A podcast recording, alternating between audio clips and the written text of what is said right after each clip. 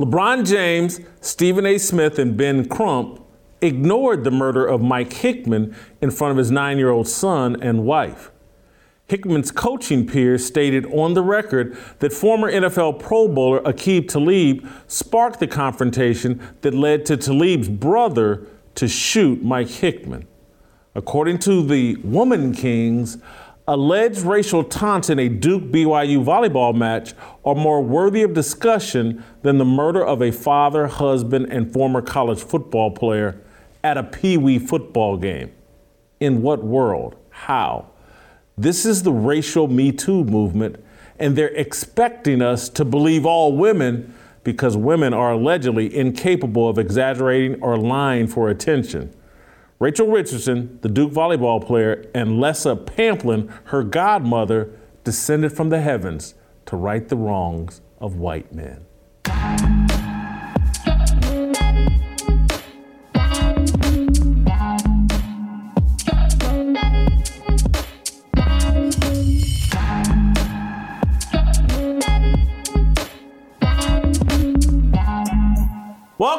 Welcome to Fearless with Jason Whitlock. I am Jason Whitlock. Happy Tuesday to you and yours. We made it through Monday. We're well into the grind of the week, and boy, do we have a fantastic show for you today.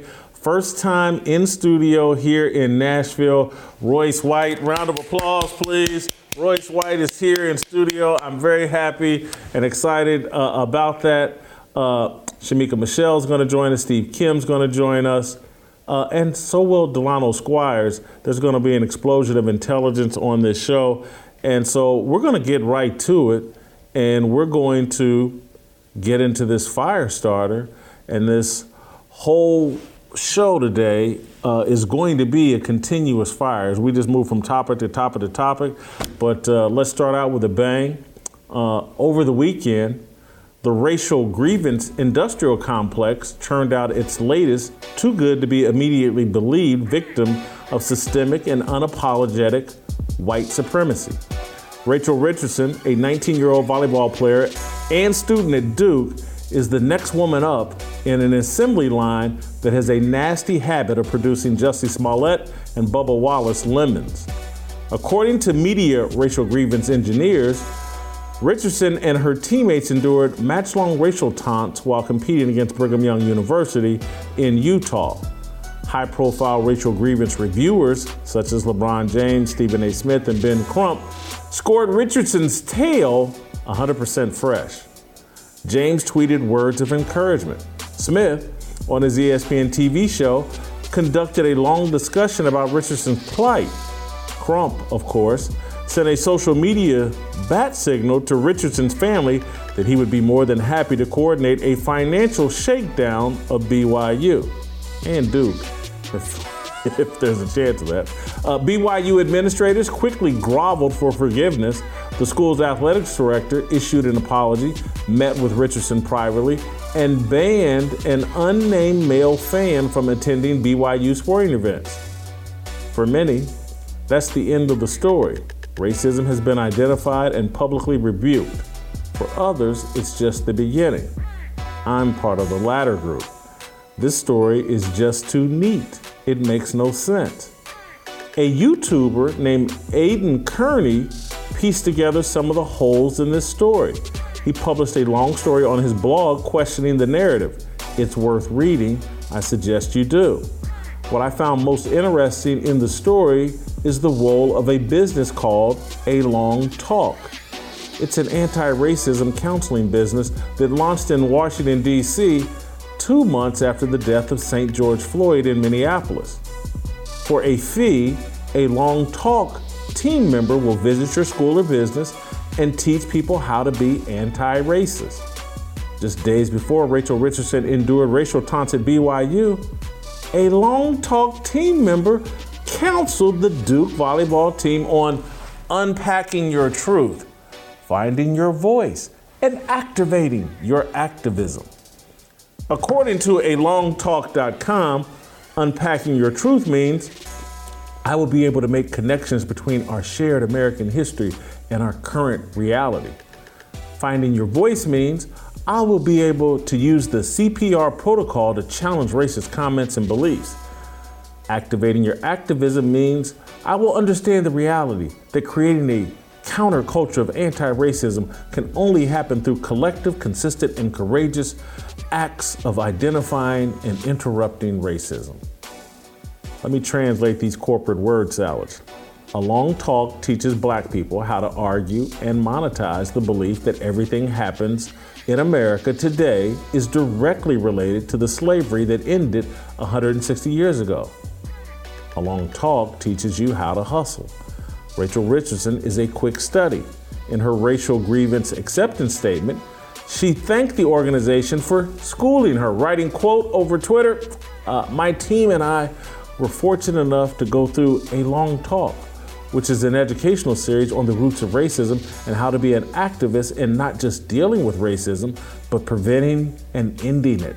This helped to equip us to deal with the situation in a mature manner rather than to react in a retaliatory manner. The entire match between BYU and Duke was televised. You can watch it on YouTube.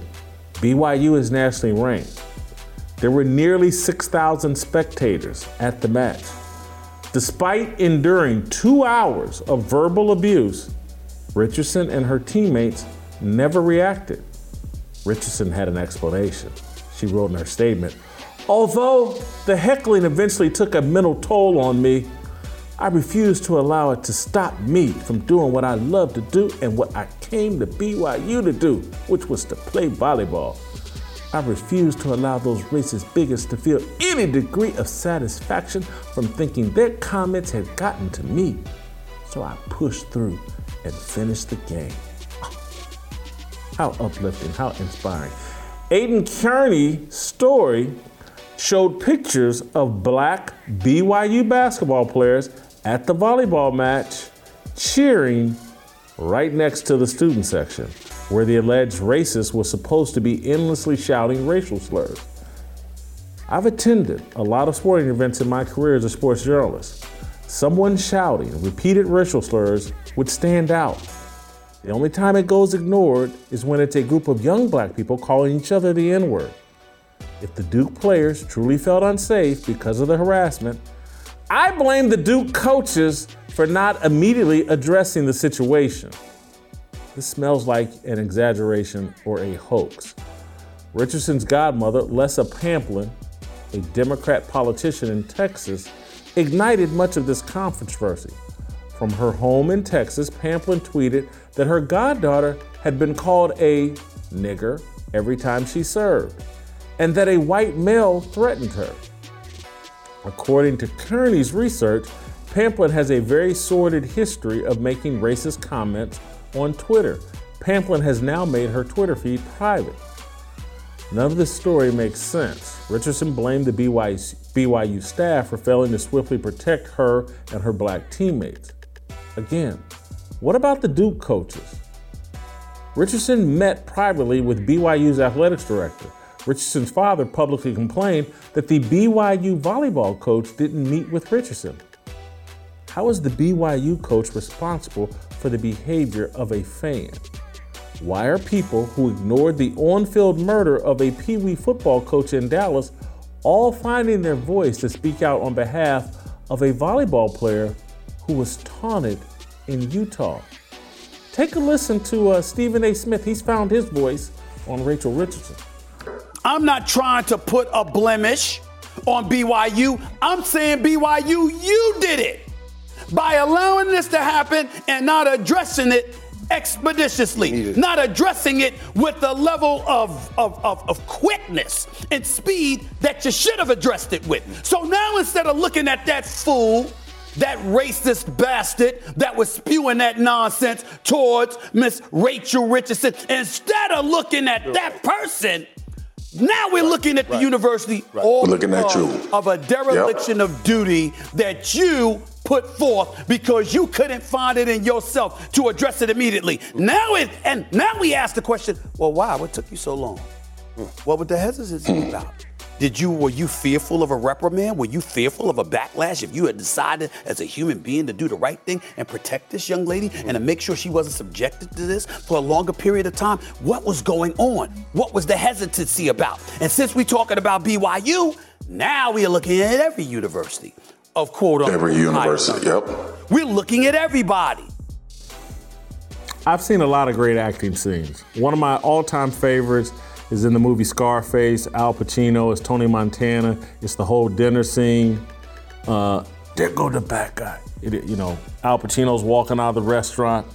It's one of the greatest. You got to watch it from the beginning when he starts talking to his wife, and then by the time he leaves, and I think it's Manny or somebody's helping him out of the restaurant. It's one of the greatest scenes. Stephen A. just topped it. That was a virtuoso acting performance. And it continued. I want to play a second Stephen A. clip where he's just so outraged about a volleyball player allegedly hearing racial taunts that Stephen A. Smith hasn't heard. There's been no documented proof of it, but Stephen A.'s performance continued. You're listening to brothers now and sisters who looked at one of our little sisters and said, who the hell do y'all think y'all are? What the hell do y'all think y'all doing? Now, I want to make sure that I'm clear. We're not castigating, we're not demonizing white people.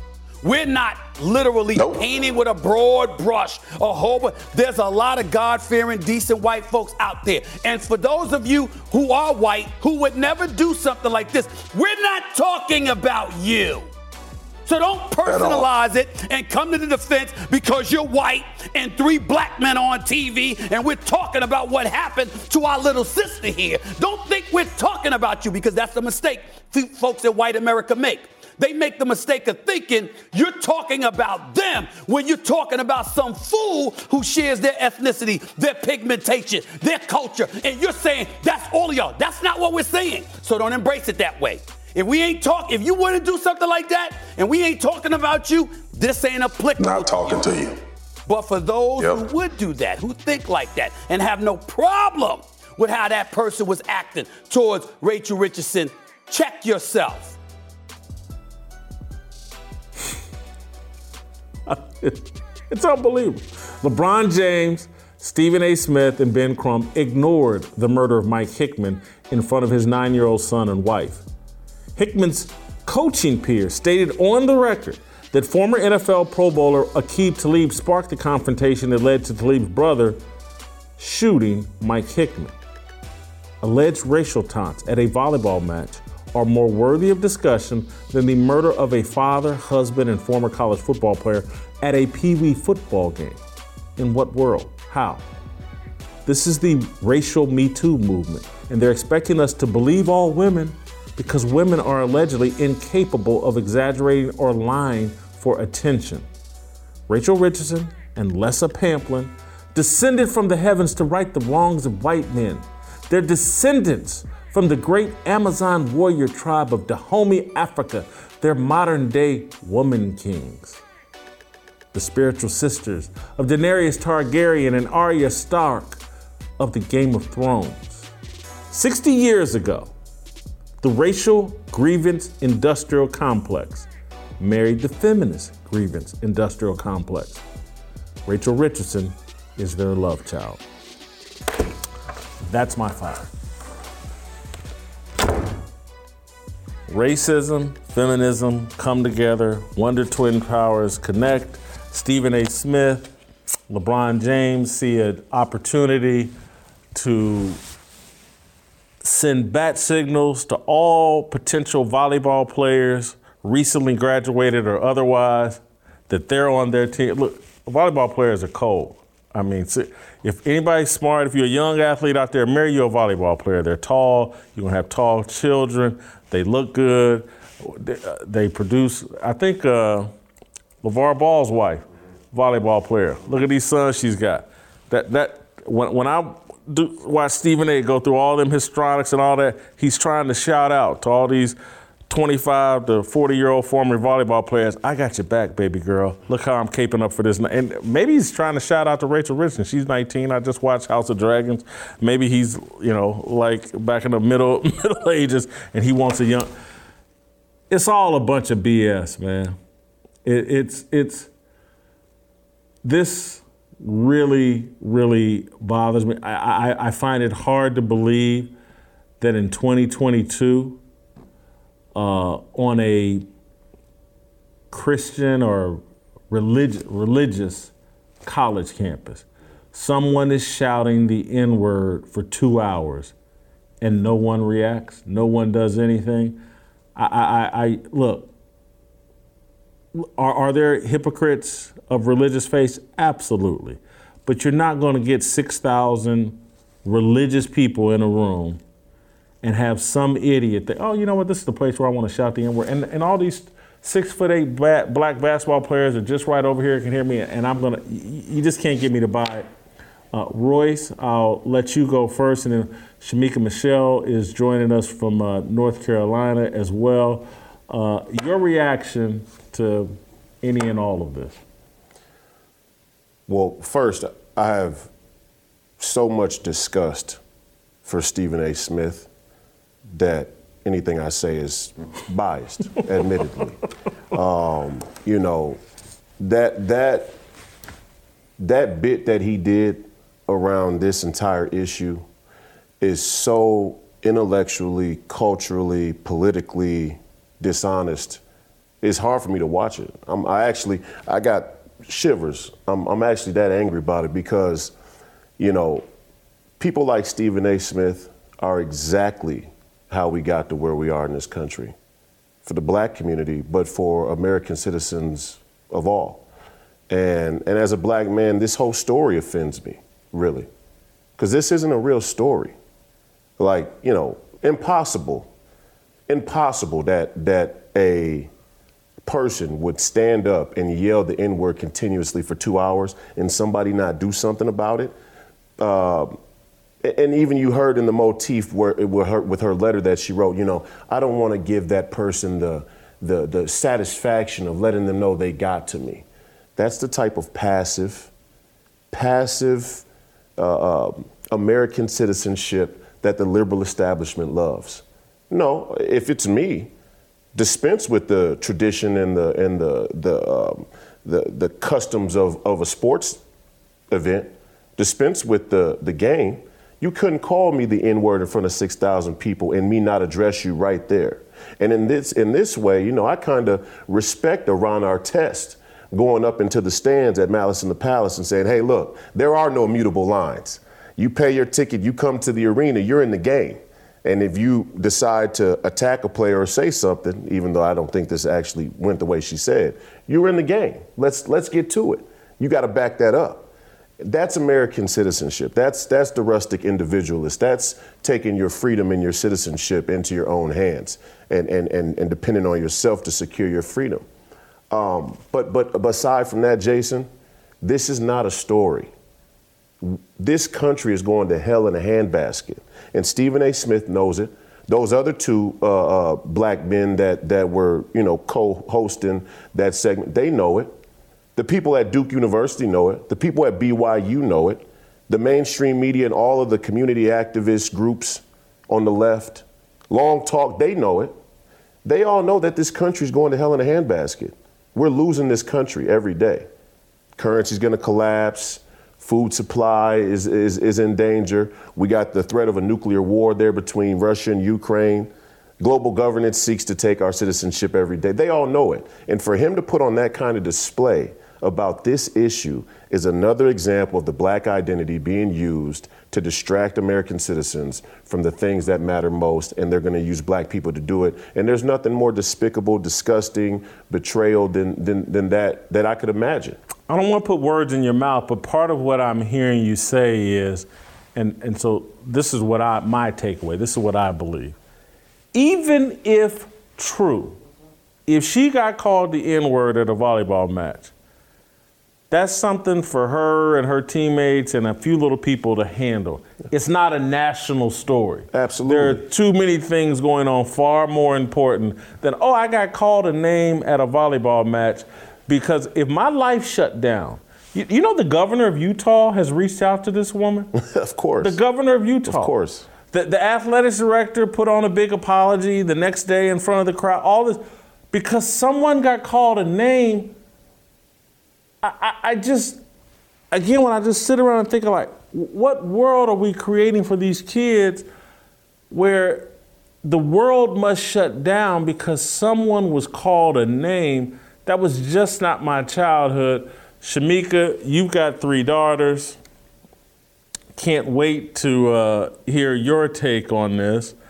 Well, Royce has kind of covered the Stephen A. Smith aspect of it. What do you think of Rachel Richardson and her godmother's role in all of this? No, I live. We can't hear you. You Go can't ahead. Hear me? Yeah, I got you. Okay. Yeah, I got you. Okay. I called BS the moment that I saw this. I live in Durham, so I actually, when I saw that it was trending, Duke was trending, I clicked on it to see what was going on. I read what the godmother had to say, and then I started looking into the background of this godmother. As soon as I saw this, I'm not quite out the closet pantsuit on one of her campaigns, I felt like it was BS.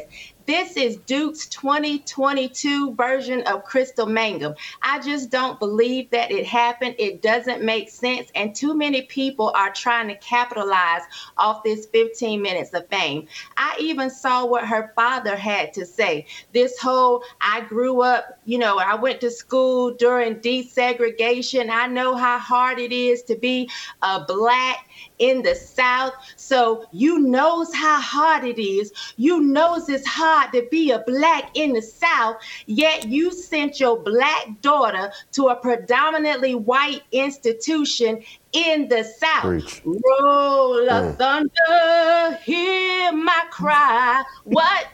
So Auntie didn't need a volleyball player.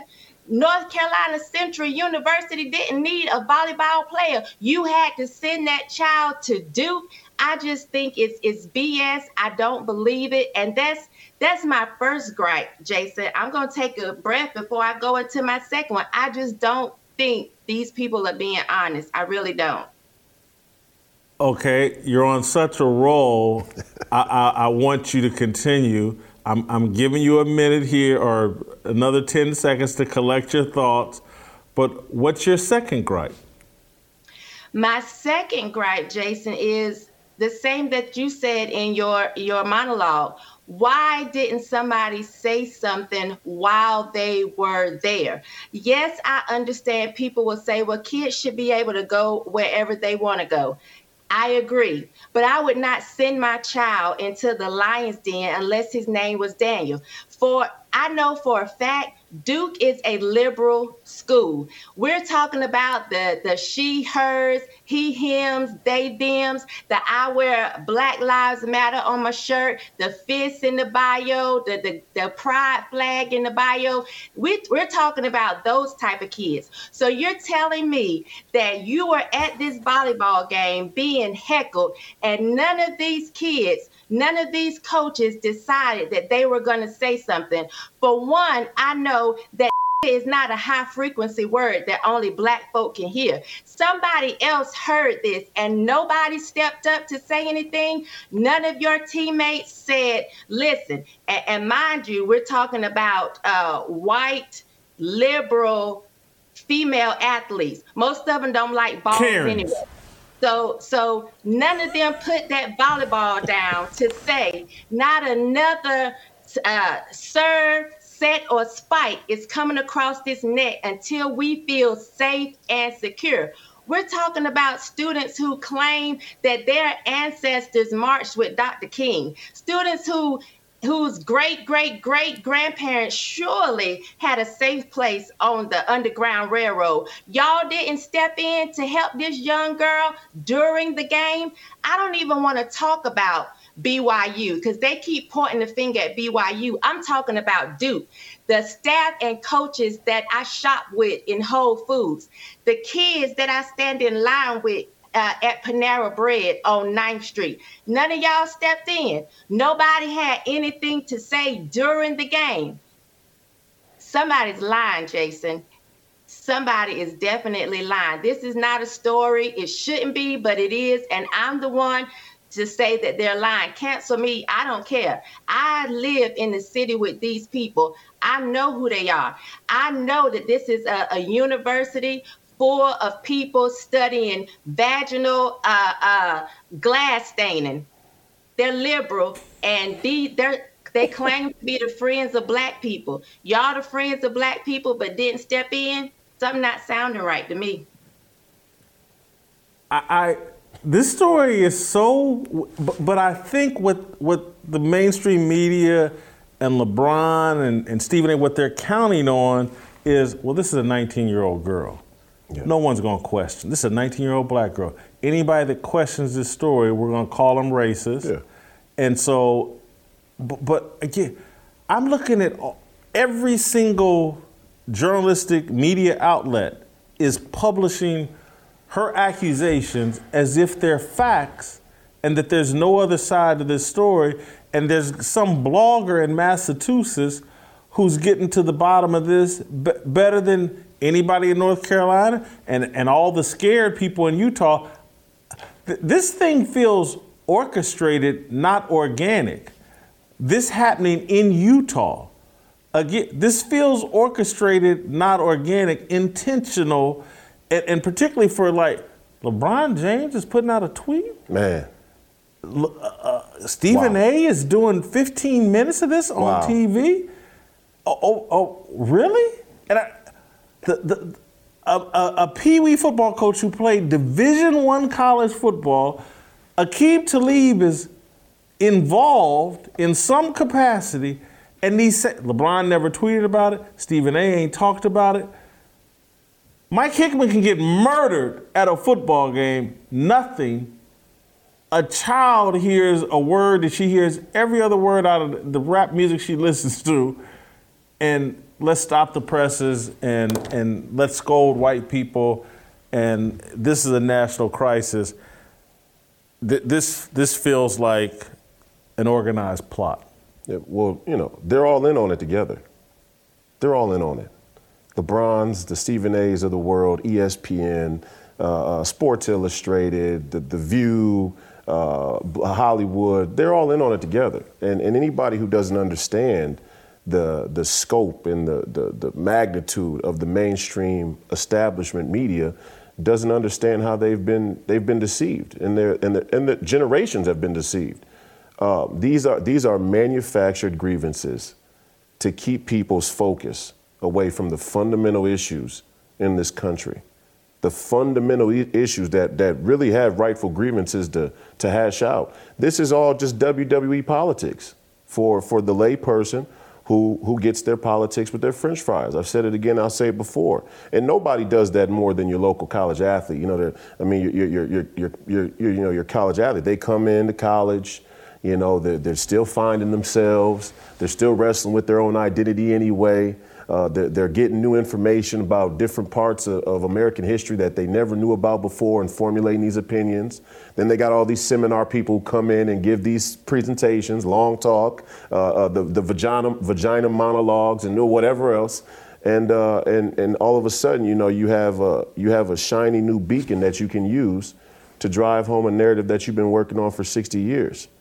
And these, you know, let's just say it's true, which I don't believe is true. And I think Shamika did a great job of just, you know, explaining how the culture is there in Durham. But let's just say it's true. Why does LeBron have the time to address this issue, but he hasn't made a peep about the Uyghurs? He won't speak on the CCP at all. Stephen A. Smith is doing an entire monologue, and he carves out space to address what the hypothetical white viewer may be thinking because three black men are having a discussion about racism, but you work at ESPN. I mean, which white people are you talking about? You work for the white man, and are you trying to get, you know, some sympathy from us because you undercut the black man who fought the vaccine narrative? Because there was a time here where a lot of people were questioning Stephen A.'s loyalty to the black, pro-black movement or the black community because he was so willing to cut down Kyrie. And he's always willing to cut down black athletes, let's just be honest. So him cucking for this white liberal LGBTQ feminist movement, I mean, these people should not be able to survive this on a black Twitter, online or anywhere else. But what we got to ask ourselves, the people on black Twitter, the people who say they're pro-black in the streets, in the grassroots movement, are they really? I have questions about that. Shamika, some people are sitting there saying, well, are you saying this 19-year-old girl, what's in it for her? Why would she be a part of this if not true? Well, first of all, her godmother started this over Twitter. She was the first to put out these allegations. And so if she does, if the 19-year-old child doesn't back her up, she's putting her godmother in a bad spot who's running for political office. But also, just the motivation is just these kids, there's so much attention associated with being a victim. There's so much value in being a victim. Her motivation is no different than Jussie Smollett's motivation. Just the attention and adoration. The governor of Utah reached out to her. LeBron James is tweeting about her. Stephen A. Smith is flirting with her on national TV. Her motivation is potentially just attention. Definitely. And so many of these kids have this victim mentality. I've seen kids with $1,000 phones claiming that they are so oppressed. So I feel like it would be easy to rope her into this. And what I'm sick of is I'm sick of us propping women up to be the heroes. Here it is. It took her godmother to stand up and say something, and then she to come out in her bravery to back her godmother up. And then you have these three men bowing down to the feet of women because here it is, Black women got to come in and save us once again. I'm so sick of this narrative, Jason. It just really is starting to piss me off. And it bothers me that we can see things happening in our culture and our community, and Black men don't even think they're the solution. That speaks volumes, and it's so sad that they keep looking to somebody else to save us. They keep looking at the white man to save us and looking at the Black woman to save us. Black man, you don't think highly of yourself. You don't think you got the juice to change things that are going downhill. It bothers me that we keep propping up women. Well, and the reason why, and I didn't do it until the end of this monologue, but this whole universal messaging going on in pop culture and being reinforced by Hollywood, which is in control of popular culture. And it's all a prelude. The reason I included this whole Woman King deal is because that movie's coming out. And it's coming off the heels of the Black Panther. And it's in that same, because I didn't like the Black Panther movie because I thought the Black Panther, if you go rewatch it, all he does is what Black women tell him to do. If you watch that movie, it's a movie about Black women controlling a Black man and telling him exactly what to do, and he's the hero. Mm. Now, that was just the appetizer for this Woman King movie that, again, I didn't know it was coming, but I knew something like this was coming. They're always trying to send the message to us, the Black woman is your king. Yep. And now they've made up this fantasy movie that's based on a true story about these Amazon warriors that took on the French, the Woman King, and it'll be out in mid-September. The hype has already started. And it's a fantasy movie because they totally distorts the facts that the French, one, slaughtered these Amazon women, and that these righteous Amazon women and this whole tribe in Dahomey, they were slave catchers and slave sellers. Mm. That was their industry. Mm. That was their industry. Catching other tribes and selling them. That's why the French were there. And it took Europeans to stop them from selling slaves and ending. But none of that's going to be covered in the movie. Yeah. They're going to sell us this myth that Viola Davis and all these other woman kings had this righteous fight with the French, and just none of it's true, but the messaging is going to get, it was very subtle in the Black Panther. Now this is about to be full steam ahead with this Woman King fantasy they got coming out. That Black man, obey the Black woman and you will achieve, you will have success. Your problems will be solved and fixed. And again, I don't say this with animus towards Black women, but it's just not biblically sound what you're talking about. It's not factually sound what you're talking about. It's not morally sound what you're talking about. It's illogical. Yeah. And if it wasn't for all, again, I just wish if I had one prayer to God, please, God, and I don't want to play, I don't want to joke with God, but I wish he'd take all this technology away. Mm. Take it all away. And just walk us back to the 15 and 1600s.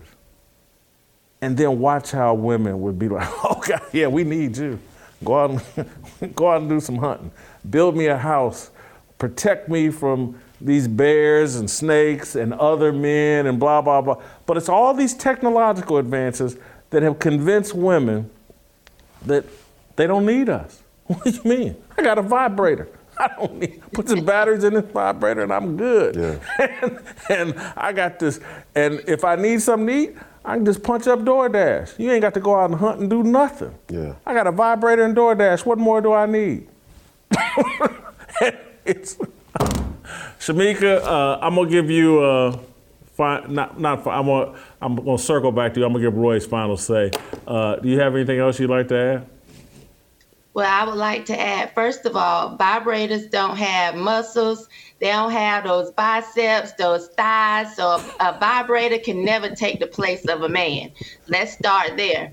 And I want to add to your prayer, Jason, that I wish these dark-skinned women would stop jumping in these roles, acting so masculine, like we're the ones that are so strong and we don't need a man. Because let me tell you, this good old milk chocolate right here, I am soft, I melt, I need a man. So I wish people like Viola Davis and all of the stop playing those. You complain that people don't see you as beautiful. It's because you are so ready to hop in these masculine roles and act like men. I'm gonna say the nice word. I was getting ready to say the N word.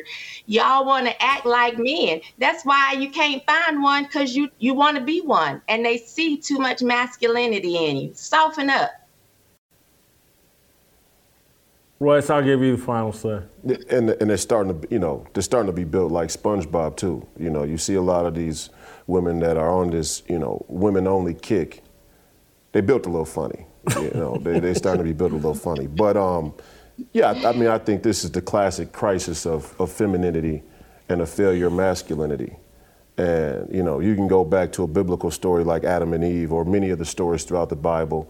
You could go look at the Willie Lynch address, which many people want to say is not historically accurate. But the reason to empower the woman and put the woman center stage is very, very simple, strategically, politically, socially. Women are more agreeable. They're much slower to violence. Listen to her letter about this incident. I just wanted to make sure that afterward we could get everybody together, the powers that be, and make sure that this person is held accountable socially. That's the entire idea behind cancel culture and censorship, is that there's not any physical confrontation. There's not any physical violence that ever needs to occur. We can just get together and by the rule of majority, make people bow and surrender and change their morality and their soul or what they believe is right and wrong. And that's the precursor for tyranny. And this entire country, our government in this country, but the global governance that stands at the front door of America has that feminine crisis to it. They don't believe that there are righteous and divine wars, that there are physical confrontations that have to happen. Like men used to, used to be a man insult you, you have a duel, 10 paces. It got to happen sometimes, right? And then the society is regulated from there. We've lost that. We don't want any real risk or any real danger in order to achieve freedom. And this is why Thomas Jefferson or Malcolm X were so profound in saying that the price of freedom is death. If you're too afraid of death, you can never be free. And so all these women who claim that this feminist movement is in pursuit of women to be free or to achieve equality or empowerment, it's not. They actually just want a hierarchy of women who are the best at reputation tarnishment. That's what they're really doing. The woman who's the best at reputation tarnishment and can leverage her and the ability to tarnish reputations will sit at the top of the hierarchy of other subservient women and then men underneath that. And you lose a country like that. The Chinese aren't doing it. The Russians aren't doing it. Nobody who we're going to war with right now or in the future is going to do that. And we're going to get our ass kicked by them when the time comes if we don't change trajectory now. I can't top that, so I'm not going to try. Let me take care of some business. Patriot Mobile, with the recent rulings from the Supreme Court, it's worth mentioning that these wins didn't happen on their own. It took the support of companies like Patriot Mobile, who have passionately fought on the behalf of the unborn and your constitutional rights. Patriot Mobile is America's only Christian conservative mobile phone provider, and they have been on the front lines fighting for your values. This is why Patriot Mobile is different from every other provider out there. Inflation has hurt many Americans, but thankfully, Patriot Mobile has plans for almost any budget, and they offer the same nationwide coverage as all the major carriers. So you get the same great service, plus the knowledge that your money is going to a company fighting for the sanctity of life, religious freedom, and the Second Amendment. Go to patriotmobile.com/Jason or call 972-PATRIOT. Use the offer code JASON to get free activation. If you're a veteran or first responder, please let them know because they have a special discount just for you. Come join our movement and make the switch today. PatriotMobile.com/Jason, PatriotMobile.com/Jason, or call 972-PATRIOT. All right, you can email your boy. Let us know what you think at fearless@theblaze.com. Steve Kim, the Korean Cosell. We're going to talk about why there's not been a successor to Muhammad Ali. Discrimination raising up your hands for freedom. Yeah, 모두 다 빨리 박수쳐 기다리지 말고 서둘러 Reason that I'm back is to feed you raps, but I see that you are 배불러. So fly. All right, welcome back. Look, there's been a bunch of... Today there will be a bunch of different pairings on this show that I've been dying to have. We just had Shamika and Royce. That went as well as I expected. We're going to end the show with Royce and Delano. That I'm going to predict is going to go very well. This one here, Steve Kim and Royce, this could be amazing. They're cut from the same cloth, but they do different things. Steve is the funniest person on the show, the most clever person on the show. Royce, I think, I love to call Delano the smartest. Royce is the deepest man on the show. And so it'll be this pairing of Steve Kim and Royce. It's going to be pretty amazing. And we're going to have they've been having this conversation off the air. Now we're going to have it on the air because I think TJ Moe said something yesterday that kind of sparked both of their attention where TJ, I think we have the clip, TJ said something about why we'll never have another Muhammad Ali and that, you know, Royce would be the most likely candidate. Most of these athletes aren't smart enough. But anyway, let's listen to TJ Moe and then we'll get into the discussion. As far as damage that... you know, irreparable damage. I just don't think so. I think the players are too dumb. And this goes to we were having a little bit of a off-book discussion, I guess, between Steve Kim and Royce White in our group text. And as they were going back and forth, my thought was about, you know, should players be revolutionaries and how do they do these things, right? And Royce's position is that they should. And he's been clear about that. And I think Royce is too smart to understand how dumb everyone else is, right? Royce is the rare breed of the guy that has the IQ to do that and the talent to go along with it. And so Royce, I think, could lead some sort of revolt. And in this case, he probably would have been Kyrie, right? But most of these other guys don't have the IQ.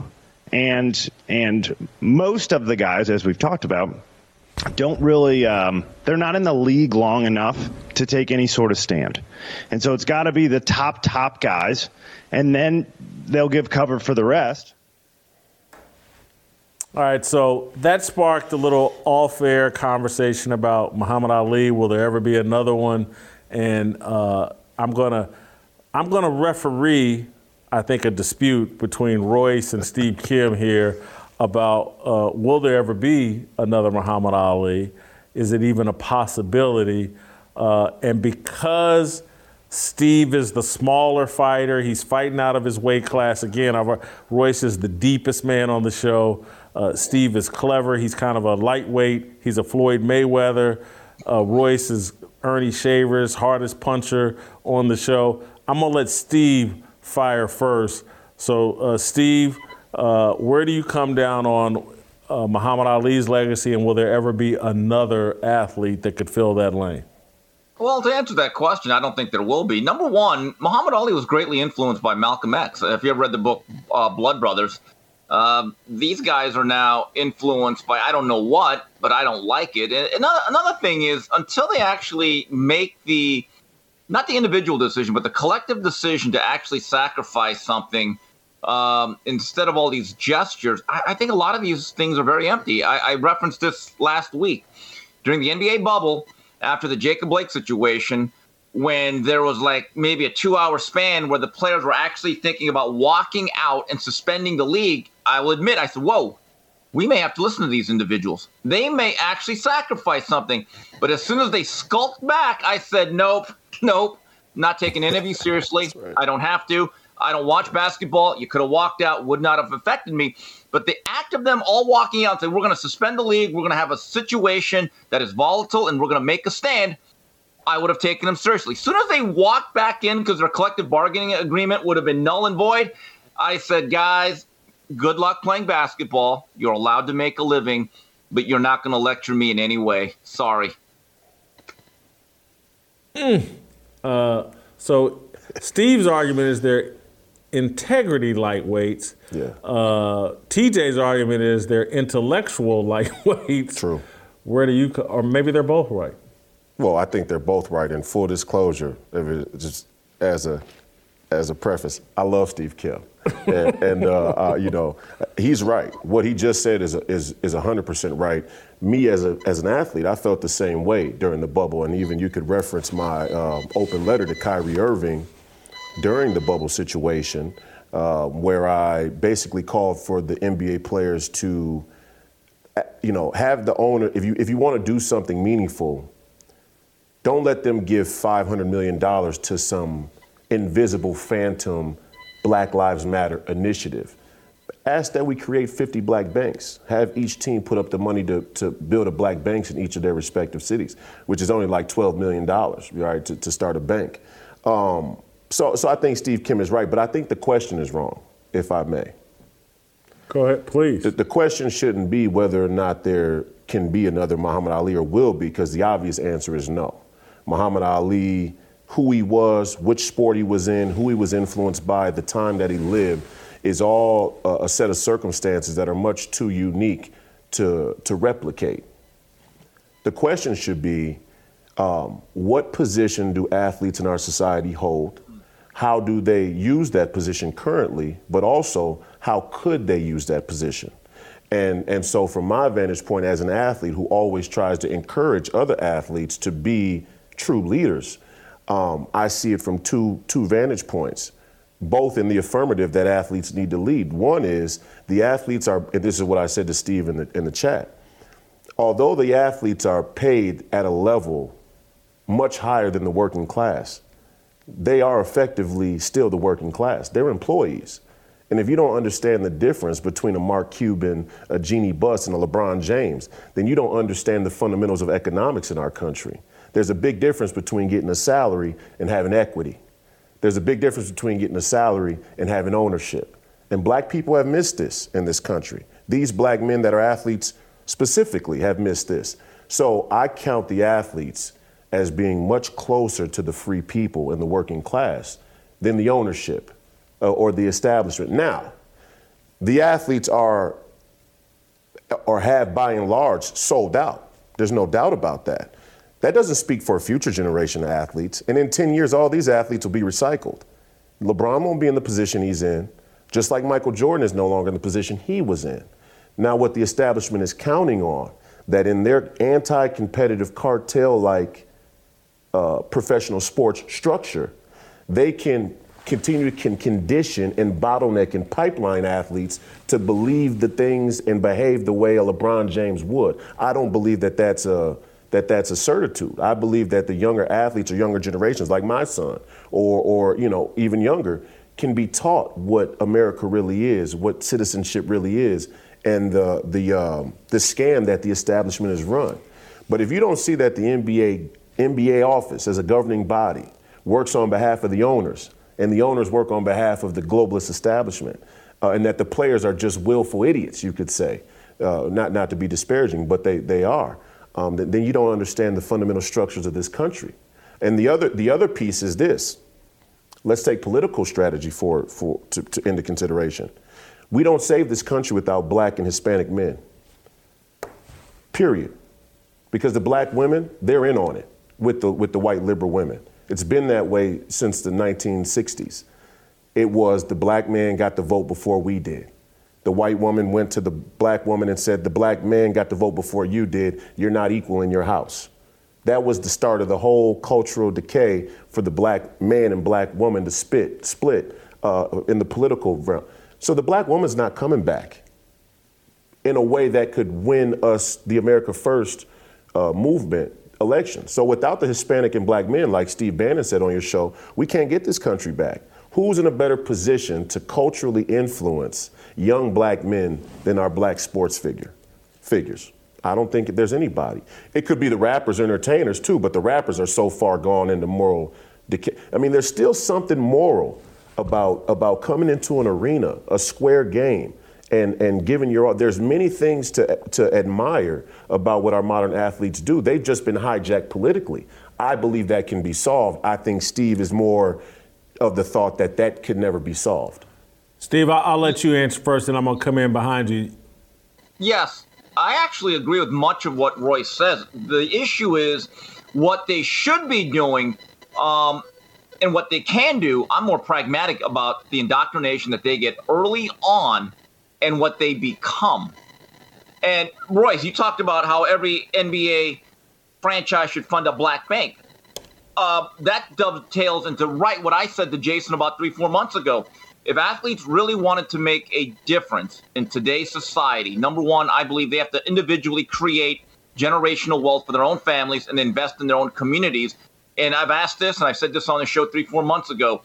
If the modern day athlete was serious, specifically the black ones, about moving forward, I don't know why they don't create an economic collective to actually buy up property and actually buy up businesses, invest as a collective, if not individual. A lot of land out there. Let's just not let the Chinese invade and Bill Gates buy it all. Okay, they could have been doing that for years. Magic Johnson, instead of just as an individual creating one conglomerate, I get it. Magic is magic. But a lot of these NBA players make millions of dollars, tens of millions of dollars, and I'm just kind of figuring out what are they doing with it in years to come. The other thing that I have a real question about, 2 years ago, all the athletes protested over various social issues. I actually never had a problem with it. I'm here for the game. But if you asked a lot of these athletes on the record, like a Malcolm Jenkins, Malcolm, from 2020 to 2022, do you think America has gotten better with these issues? I guarantee you they'd have no other choice but to say, no, it's gotten worse. Okay, then I'd ask them this then, 2 questions. Number one, then why aren't the NFL players taking a knee now during the national anthem? Is it just gestures? Is it the pet rock? Was it the Malcolm X hat? It's no longer a fad. Number two, all the millions that were given to you by the NFL owners that you, I think, emotionally extorted out of them, what tangible evidence is there that any of that money has had a positive impact on the communities you say you serve? I'd like to see an accounting or an auditing of where that money went and how did it actually move our society and those particular communities forward. That's why I have no faith in this thing, because as I look at these games, I'm watching these games, I'm going to continue to watch. No, it's almost like 2020 never happened. So my question is this: were you programmed to protest, or did you just not ever really care? Or is it a combination of both?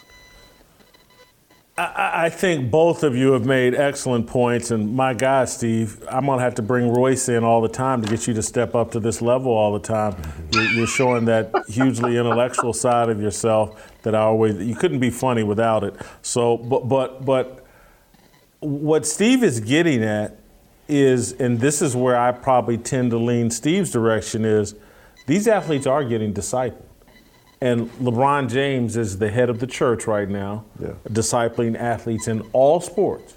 Again, it's like I watched in real time as he got his hooks into Patrick Mahomes. And anytime one of these athletes reveal themselves as a big deal, I see LeBron buddy up to him, invite him into his circle. And so he's discipling him in his ways, and we're going to hop on board with the Democrats and the Black Lives Matter and the whole feminist movement and all that other stuff. The only guy that I've seen that hasn't jumped fully on board, that they I see him putting the bait out there and they want to decide, is Lamar Jackson. He again, I don't know where he is on the spectrum, but he ain't all in. And I watch Patrick Mahomes in real time. I watch it like pivot. And next thing you know, here's a dude that's half black, half white, married to a white woman. Most of his life is white. And his brother's a Finocchio. Yes. Yeah. And the next thing you know, he's one of the blackest guys on the planet or whatever. And quarterback of my team, love his talent. Yeah. Young guy, get it. But I'm watching young athletes. It's like the tennis players I've seen, these 14, 15-year-old tennis players. I see Serena Williams in the group. As soon as they show any talent, they get their hooks into them, and they start introducing them to their little circle of friends, and they all get hooked in. And no, they never allow an opportunity for anybody to come in and say, you know, there's a different approach. Yeah, we can go the whole Booker T. Washington. We got enough money here amongst us to make some real change in communities we care about and make money. The good, sound business decisions. Right. But what I've seen with most black celebrities, I'll take it off of athletes, most black celebrities, and I'm gonna throw myself into this group because I've been there mentally. We look for the white Jew to disciple us. For sure. Period. End of story. We are uncomfortable working amongst ourselves and submitting to the leadership of someone that looks like us. Word. Completely uncomfortable with it. And we're always looking for our Jesus. And again, now I'm a Christian. So I got no problem with the white Jew, Christian, whatever color Jesus was. I got no problem with the Jewish person. Jesus was a Jew. Right. I got no problem with it. Yeah. But we have been discipled and groomed and bought into, there's a white Jew out there that's going to save us. He's going to be our Jesus. And let's follow his leadership and guidance. Yeah. And it's a struggle. I've seen it in my own self, what I'm talking about, and then I've seen it within my own self trying to exercise some leadership and discipleship over black people. Yeah. Woo, you talk about some tough sled. I mean, it don't matter what you do, how good you are, it ain't good enough. The white man's ice is always colder. Well, first I want to make one clarification. When I wrote the letter to Kyrie Irving and talked about the black banks, I actually did say that the players should match whatever was given from the owners. And ultimately, I think that what Steve Kim said is 100% correct. Again, the failure of black people, especially black celebrities or the black elite, to come together and pool their financial resources to bring black America into a better place is a testament that the entire pro-black movement is somewhat of a fugazi. Okay, so I would agree with them on that. But I do think that if the NBA and NFL are night and day, or they were night and day back then on this particular issue, in that the NBA are globalist to the max. NFL, not so much. A different echelon of business practice. The NBA's in on the NBA is all in on the collectivist, identity politics, political chameleonic position. The NFL was brought into it, you could say, by Colin Kaepernick. So there's a stark difference between the two. But if the NBA is going to use Black Lives Matter, the moniker, shouldn't they have to pay for it? If it belongs to black people, not the LGBTQ, shouldn't they have to pay?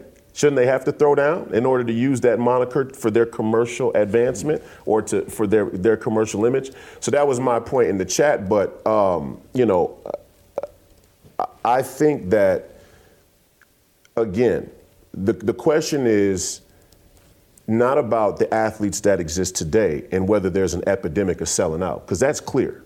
The athletes are just selling out at an all-time high, more than ever before. Black elites in general, across the field of entertainment, black people are selling out at an all-time high. The question is about the fundamental position of the athlete in the society we've built. And we've built a vanity, bottleneck, microphone culture of faces. And this is why Donald Trump is effective. And although I disagree with a lot of things that he's, not a lot, but some things that he says, I understand where we are today as a society. And where we are today is your face matters. Your effect in the public square matters. So where are our revolutionaries going to come from? They're not going to be our black college professors. That's done. The colleges are Marxist. You can't even rise up to be a prominent college professor unless you're a Marxist. They're not going to be our lawyers. That's Ben Crump, okay? They're not going to be your local preacher, because even they feel the intuition to bend the knee to the LGBTQ and the establishment. The athletes actually are independent contractors. They're not collectivists. And the fact that they don't invest together is a sign that they are still radical individuals. Now, their individual ambitions and appetites may be misled, misguided, and misplaced, but they have that impetus to be individuals still, even in the team sports. Where are our revolutionaries going to come from? Who's going to be able to have the microphone, the economic security, and the willingness, the closeness to the working class society to rebel against the establishment when the circumstance is right? And I think that could only come from the athletes. Have a bunch of people missed? Floyd Mayweather, I think, missed. LeBron James is clearly missed. Tiger Woods missed. And I'm talking about black athletes because black athletes dominate sports in a large way.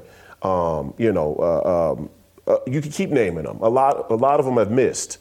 But my question is, could the next black athlete not be, not a Muhammad Ali, but that revolutionary figure we need to change the tide? The guy I would go to, because I'm going to take race out of it, is it's going to take someone to stand on that square of Christianity. Yeah. And so a Jonathan Isaacs had a chance. He was a very talented player, knee injuries, whatever. Doesn't look like it's going to happen for him, but it sounds like he'll have an NBA career, but he's not going to be. So maybe there will be some faith-based athlete that rises up. Maybe Aaron Rodgers is late in his career. I was going to say maybe he'll rediscover his faith. I don't know, but he's very late in his career. But it's going to take that type of athlete. I want to go back to your point, though, about where the NFL and why they've pivoted. I got at this a little bit yesterday, and Steve, I'll bring you in and let you respond to this, but I got at this a little bit yesterday in terms of why I think the NFL is just as Marxist and globalist as the NBA now. Now. And it's because of Big Pharma. No doubt. Pharma is in control of television. No doubt. And the NFL, people didn't, that little thing that the revolutionaries did to Papa John Snyder. Because Papa John's Pizza was the most visible, high-profile advertiser associated with the NFL for many years. He and Peyton Manning, and they spent a bunch of money with the NFL. He was very influential, tied in with Jerry Jones and Daniel Snyder. Mm-hmm. And so a lot of the smearing of Papa John was about, we got to get him up out of here, get Papa John's up out of the NFL, and this guy up out, because this guy has traditional American value. He's not a globalist. and just create more. And that's how the NFL was able to stay loyal to its traditional brand. But now that Big Pharma is the king of all kings in terms of television advertising, and Big Pharma is addicted to the 1.3 billion people over in China, just like all these other global corporations. Yeah. And so Big Pharma's a globalist. And, to the max. And yeah. The NFL is now addicted to that money. And so they're just as globalist and Marxist as the NBA. Steve, I want to bring you back in if you have some follow-up thoughts. Yeah, it's interesting that it got me thinking when Royce talked about Colin Kaepernick. He is the Patricia Cullors of the National Football League. They all waved this banner of Black Lives Matter. They're all going to be revolutionary, and symbolically and physically, they got their mansion. Think about this. The BLM movement collectively, I think by all metrics, if you look at crime, economics, job status, unemployment rates, all those things that matter to everyday Black Americans living in any, whether it's a suburb or an inner city, they are the organization that told you they are oppressed and that we're going to be a force to uplift the people. Certain people got uplifted. Patricia Cullors owns various properties, lives in a nice, gated, white community. Colin Kaepernick does the same thing. He enriched himself. This guy was a flagging football player who was benched for Blaine Gabbert. And I'm going to get in trouble for this. I always do, but I'll say it again. He did it when his career was declining and he was pouting. Yeah, rip me. I'm going to say it and I'll continue to say it. You'll never change my mind. And it's interesting. There is a parallel. Patricia Cullors was driven to tears because I think Candace Owens knocked on her door and said, hello, what's going on here? And then Patrice did this whole tear-jerk thing. Oh, my God, this time. Okay. Well, think about this. Colin Kaepernick did this tryout with the Oakland Raiders, and for like 48 hours, people really thought, see, he does want to play football. Then it turns out, or Warren Sapp, it brought new meaning to the term quarterback killer because he absolutely threw Colin Kaepernick under the bus, and he said it's the worst workout. And you know what's funny? All of a sudden, that thing just went silent. It's like that Homer Simpson meme of Homer coming out of the bushes and coming back out because he must have thrown more bounce passes than Steph Curry. But he gave the impression, see, I wanted to play football. Never mind, I haven't done it for 6 years, but I'm still with you. And meanwhile, I guess he's having a kid. Good luck to him. Fatherhood's a big thing. But he's done well with the BLM. He really has. He's ridden it for all he can. Here's my question to both Cullors and Kaepernick. What else? Who else has really benefited from this in the big picture?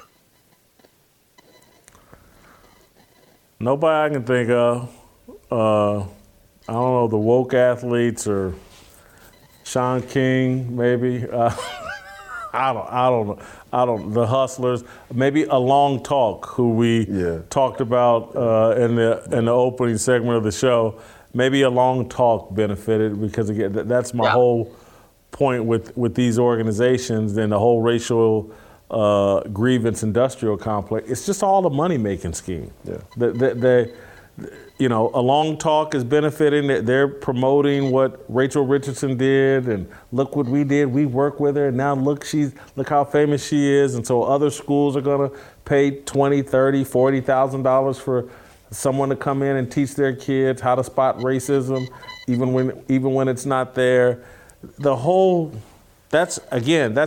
I'm more pessimistic about us ever. They're so far out ahead of us that I don't, and again, I know because I have faith and I don't want to be a cynic and I know that anything is possible and God can do anything. And maybe there will be some athlete out there. Maybe Royce will have a son and or two or three sons and you'll be the new LeVar Ball. Well, first, let's get this clear. I'm still an athlete. Yeah. Yeah, right? And my first MMA fight was unsuccessful, but I'm going to have another one in December, and I'm still eyeing that heavyweight strap in the UFC. And I think it's doable because the UFC's heavyweight division is thin, although Ngannou is a monster, and I like Cyril Gain and Steve Kim, and I could talk the fight game all day, But I think I'm going to have I'm still going to be on the athlete stage, and I don't want to toot my own horn, but it's a sign of the establishment that I was muzzled early. But I want to show you one thing. There are many people who even support a conservative agenda, an America First agenda, a Christian agenda, who would shill for the establishment and justify my banishment from the NBA or my exile from the NBA by saying, you just weren't good enough. And that's why I caution a Steve Kim around Kaepernick, because it's easy in the simplistic sort of ready-made political narrative that we get every morning to blend very lines that should be distinguished. Me and Kaepernick aren't the same at all. They're not similar at all. And there are black athletes who have tried to stand out, and they're a key turn away from being spot on and being transcendent. In this country, America, for citizens, but even in a Christian sense, is about individuals. And that's what the America First agenda and movement has to embrace, that the change in this country is going to come from individuals. It's going to come from individual enlightenment and individual courage. It's not going to come from institutional change. So I don't know if there's going to be another Muhammad Ali or an athlete that can carry the torch or not. I know we better pray for one, because if we don't, we're all dead. And that's what people really fail to realize. That people, and take Colin Kaepernick, for example. Do I agree with Cap? No. Do I agree with his political disposition in general? No.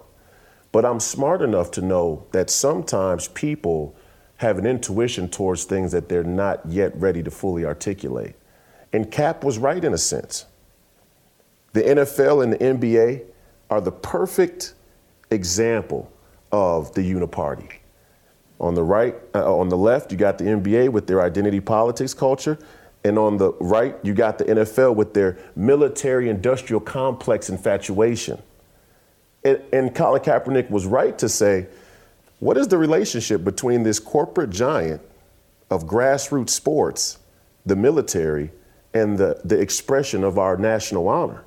And is it legitimate? Is it valid? Is it honest? And the obvious answer is no. Not only is the relationship not honest between the NFL, the grassroots communities where football players come from, the industrial complex, our military, and the expression of the American flag, the entire expression of the military itself isn't honest in its premise.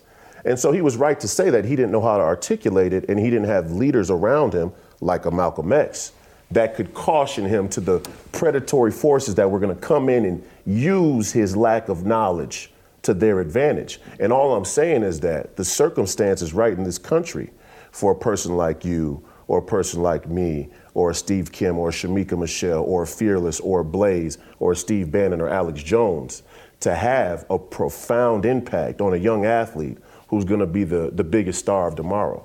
We don't know who that is yet, but the circumstance is right. That's the first time I've ever heard anyone defend Colin Kaepernick, and I didn't want to strangle him. I didn't defend. Wait. Let me make it. I didn't defend him. All I'm saying is, it's the first time I've heard someone comes from everywhere a little bit. Not trash Colin Kaepernick. There you, thank you. And I didn't want to strangle him. Brother. So we're going to end this segment on that note. Go to YouTube.com/Jason Whitlock. Hit notifications. Hit subscribe. Man, it's gonna get deeper and smarter. Delano Squires. X. We want freedom. I just want.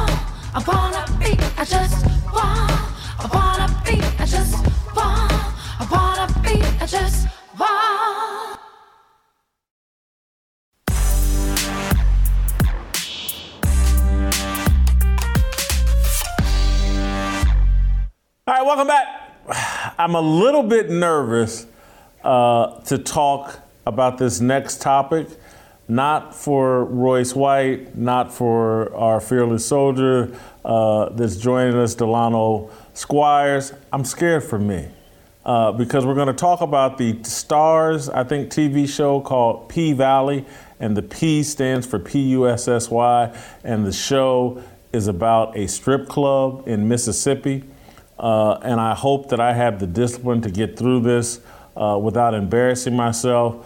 There's so much brain power in this segment between Royce and Delano and so much integrity in this segment between those two guys. I'm hoping that, you know, the old Jason Whitlock doesn't reveal himself as we try to discuss the TV show P-Valley and Deion Sanders, the Jackson State head football coach, the former NFL legend. P-Valley is a show that started out, one of my partners called me about this last week. Well, best friend from high school, Willie Clark. Oh, I shouldn't even say Willie's name. Anyway, he called and said he's watching P-Valley, and he's all upset because the show has pivoted. It was a show about a strip club. Now it's a gay love story about the gay strip club owner and his love affair with the Little Nas X of Mississippi, some little rapper called Little Murder or whatever. And my friend from high school called or texted me, showing me this clip of Deion Sanders talking about P-Valley. So let's play the clip of Deion talking about P-Valley. I'm currently watching P-Valley. Yes, right. I said it. Didn't stutter. Didn't stumble. Yeah, I said it. Yeah. As a matter of fact, I'm inviting him to the first home game. Yes, right. Uncle Cliff, come on. Gotcha. Little Murder.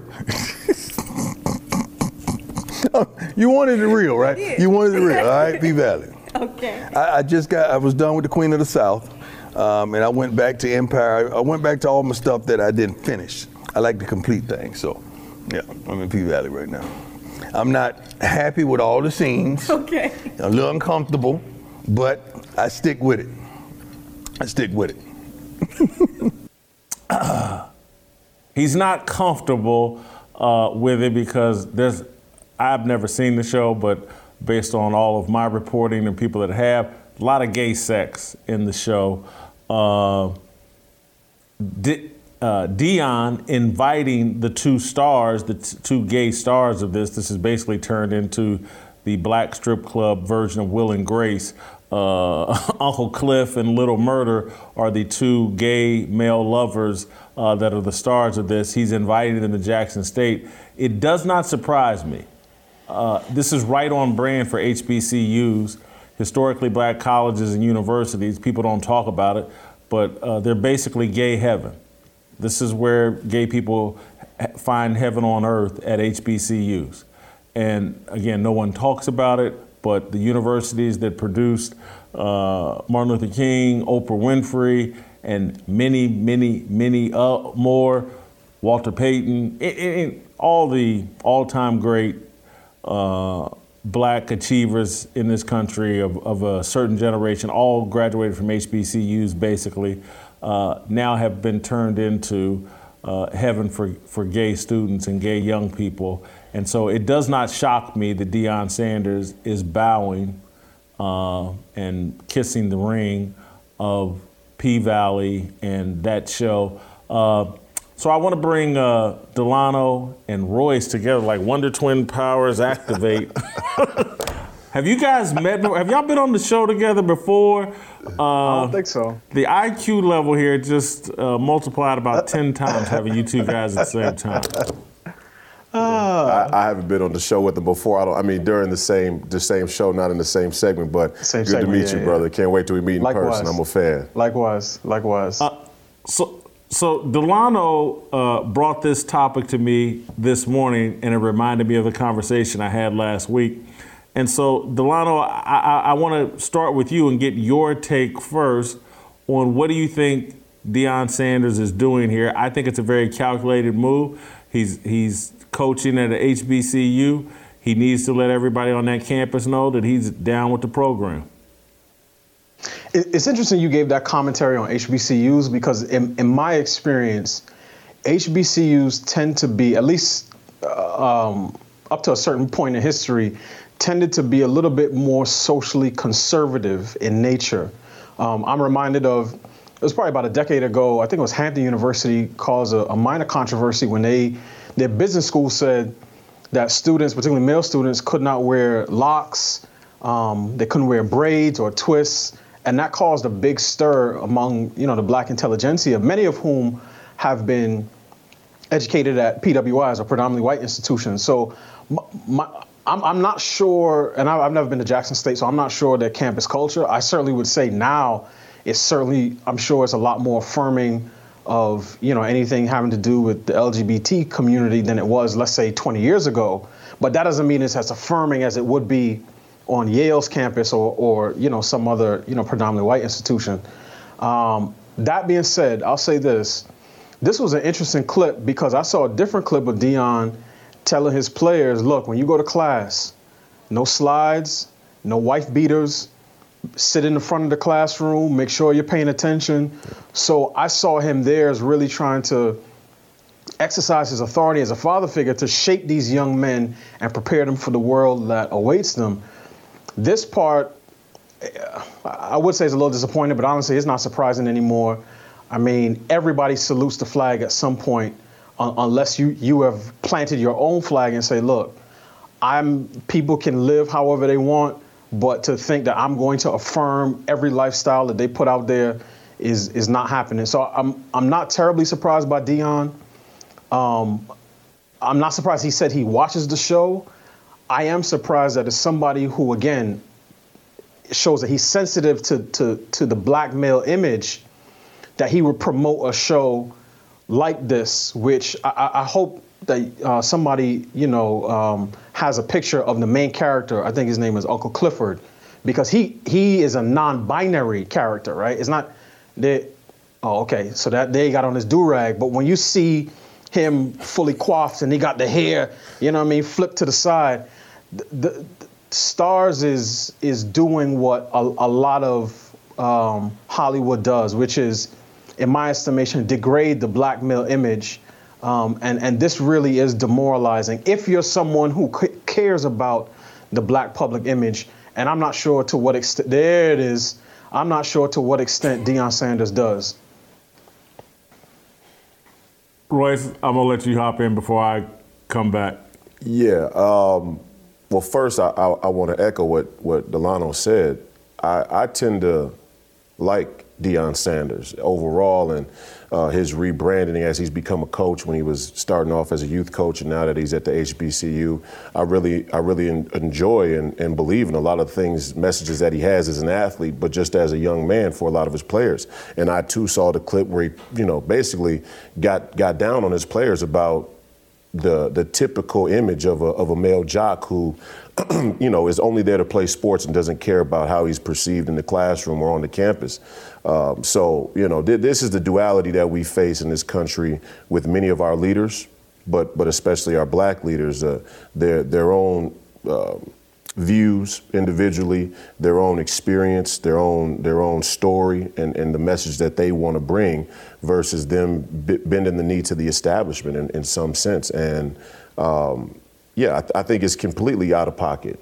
You know, the thing that bothers me most about the LGBTQ movement, specifically as it pertains to black men, and what we just went through over the last 2 years with the perceived health crisis, pandemic, and we talked a lot about public safety, health, disease, all of those things. The black male HIV rate is astronomical. The black male HIV rate, I mean, you have a 50% chance of contracting HIV if you're a black homosexual male. And the health risk is completely overlooked in the promotion of these things, specifically when it comes to black men, like this character is. So, you know, that's just a blatant dishonesty in the entire information chain. You know, but at the same time, our leaders are not always up to speed on the entire scope of a given thing that they participate in. So I give some lenience as well. And like I said, I see Deion promoting the right things. Hopefully he has a coming to Jesus around this specific issue, because I'm not in support of it whatsoever. Look, I'm a fan of Deion Sanders. I really am. I love what he's doing with Jackson State. Deion claims a faith in Jesus Christ, claims to be a Christian. And so I'm just not comfortable with, hey, I'm inviting these guys to campus, because that's what he did. And there's been follow-up stories that these guys are headed to the campus, Uncle Clifford, Little Murder. That's going to be a signal to his players and the people, the young men that he's discipling, where Deion stands on this issue. I want to go back, Delano, to your comments about Hampton and HBCUs. And Hampton is probably the last conservative black HBCU. Hampton has consistently, at least one of the professors there, has consistently reached out and asked me to come speak. Hasn't worked with my schedule, but it's one of the few college campuses, black or white, where someone like me is even welcome to speak. And so I will give Hampton that credit. But if I don't want to just go with one-off examples or whatever, but I got a friend whose son went to Morehouse, and I got play-by-play throughout his son's years at Morehouse and how that campus, Martin Luther King's campus, completely dominated by the LGBT crowd. Everything ran through them, including his orientation to the campus. He was toured around campus by the LGBT crowd, and everywhere he went, they were the controlling factor and interest. But I'll even go outside the whole HBCU deal and talk about what I've experienced, because I'm still very connected to my university, Ball State University. When I go home for homecoming, me and my friends of my generation, and I'm sorry, I don't want to piss off the Greek crowd or whatever, but I'm just going to keep it real. When we go to the homecoming and go to the Greek, the black Greek portion of the homecoming celebration, it's a flame show. It is an absolute flame show. And I can remember the last time I went through this experience, and I was there with friends of mine, and we were there from morning until night. And flame show everywhere we went. And I kept saying, how come I don't see any white flames anywhere? And I know there are gay white people on this campus, but they're not just flamboyant Uncle Clifford about it. They carry themselves in a respectful, non-hey, look at me, more traditional man way, whereas with P-Valley, and what I see when I'm around young black college kids, the reason they're portraying us this way is because everybody wants to be Little Nas X, it seems like, or I don't want to say everybody, but it's 20, 30%. And I have to be careful because the whole topic hits close to home for me. I got you. But I don't dislike, I don't have animus. But I know what the Bible says, I know what I believe, and I know what's best for young black men. And for just young men in general, take black out of it. And they've got us in a lane on these college campuses and in popular culture that's not best for our survival, reproduction, family structure, ultimate success. Again, if we're here, and I apologize to God, I apologize to everyone that I have not reproduced and didn't engage myself in a family structure. I apologize for that. It's a mistake on my part.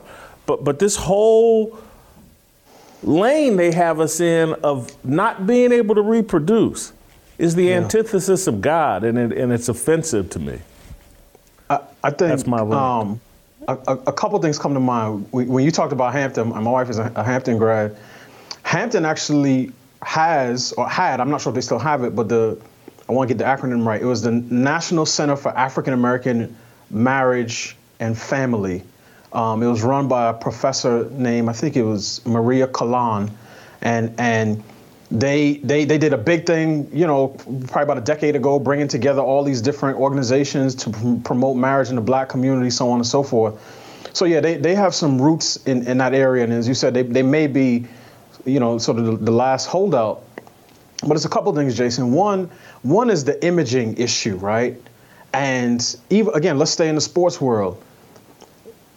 Zaya Wade is all over the place, right? Zaya gets more attention and media coverage than his older brother, Zaire, and LeBron's two boys who play basketball, right? I'll see Bryson Bronny you know, on Instagram clips from time to time, but Yahoo is not covering them. You know what I mean? All these other outlets who are firmly in the culture space are not covering them.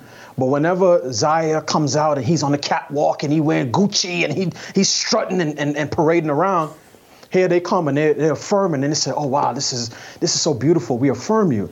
So part of it is that imaging problem. And I said to you this morning, Jason, it seems like to me the dominant culture prefers its black men either dead to fuel their activism or gay to fuel their lifestyles and representation.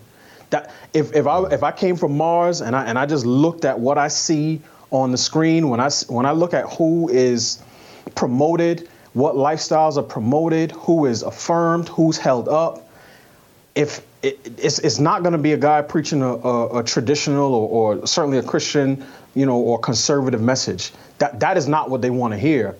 The other thing is, I mean, the P-Valley stuff again. There's a lot of this going on in the culture, and all of the sort of mainstream black organs of culture and politics promote it. We've said this before. You cannot be a Democratic politician as a black person, as a black male, if you do not bend the knee, kiss the ring, and salute the LGBT flag. It's impossible, right? Preferable if you carry the flag yourself, but if you're a straight guy, you need to be an ally, right? So I'm not surprised by this. It's surprising that, it's somewhat surprising that male athletes are bending the knee, because again, these are the sort of stereotypically, masculine figures in our society. But once Dwayne Wade dropped, right, and he's a big star, he's not some, nobody, you're going to start to see more and more of these guys fall in line. They're going to become softer and softer with their language, more inclusive, using personal pronouns. Even The Game, right, the rapper The Game from L.A., the guy who will rap about killing black men at the drop of a dime, he came out and supported Dwayne Wade and said, "Man, F y'all criticizing Dwayne Wade. You're supposed to support your kids, whatever they do." So it's one of these things where this is where we're headed. I wrote a couple weeks ago, there's a great separation going on in the black community. It's happening sort of beneath the surface, but eventually it's going to come to a head, because we cannot continue in this way, because there's the representation problem. And then, as you said, Jason, even for people who are complete non-believers, you can't fight against the natural order, right? And when you abort 1/3 of your offspring, and then, as I used the analogy the other day, if you miss in the left field, you hit the cutoff man at third, right? Anything to keep guys from scoring the natural way. So when you abort 1/3 and then you try to recruit another third into a lifestyle that cannot reproduce, you don't need white people for genocide. You're doing it yourself. And we know that you don't need much deviation from the natural order in a society to create a population collapse. I think Elon Musk, as transhumanist as he is, he cautioned towards that a few years back, that there's actually a population crisis in terms of rebirth. And here in America, the average person has, 1.5 kids. And we saw that in Japan. We see some of that in China. So that's one thing. But I think overall, personally for me, it's offensive that the pro-black movement, per se, has become synonymous or inextricably linked to the LGBTQ movement. And I experienced this firsthand during the George Floyd uprising in the cities, where, I would go out and lead these protests, and we would be going to the Federal Reserve, or we would be going to, U.S. Bank Stadium where the Vikings play, or any of these other significant political locations. And the chants that came would always include Black Trans Lives Matter. Mm-hmm. And I would push back against that immediately, in real time, out there in the street, but also behind closed doors when the community would come together and re-rally and organize and talk about these issues and say, in one sense, they say, Black trans people are Black people. So how can you not include them if you're pro-Black? But in the same sense, they want to create a special identity or a special classification for those people. And look, I mean, if you're black and you're trans, I don't agree with it because of my Christian values, but we weren't precluding, we weren't going out of our way to preclude trans people from marching in the street and protesting corporatocracy. They needed to make themselves known and put the emphasis and the attention on them in a time where black men had just been killed or just died in a tragic way. And I fought against that. And that's really where the rift between myself and many of the Minneapolis community activists came to be, because their theory of the case is that if you have a problem with our government, if you have a problem with the establishment in any way, it all must tie back to being in support of the LGBTQ community and the lifestyle and the messaging for younger people. And I just completely disagree with it. I don't think that the LGBTQ movement should be at the central focus in our political purview in any way, because it's just not that significant. And in grand fashion, the establishment at the moment. In grand fashion, the establishment has done exactly what is beneficial to them. They have used the LGBTQ as a moniker and as a distraction from all the real issues. I mean, who you're having sex with, whether you're LGBTQ or straight, just really isn't any of my business. It's really not anybody's business between you, that person, and God. That's become a central focus, and it's not by accident. The other thing that's not by accident, as we talk about the alleged pro-black movement and just any of this, if I was to summarize what Delano was saying, what you're saying, is like the pro-black movement or what corporate America, what culture seems to support, is black men who can't or have no interest in reproducing. So if you're dead and or like to use your penis in another man's booty hole, they're good with you.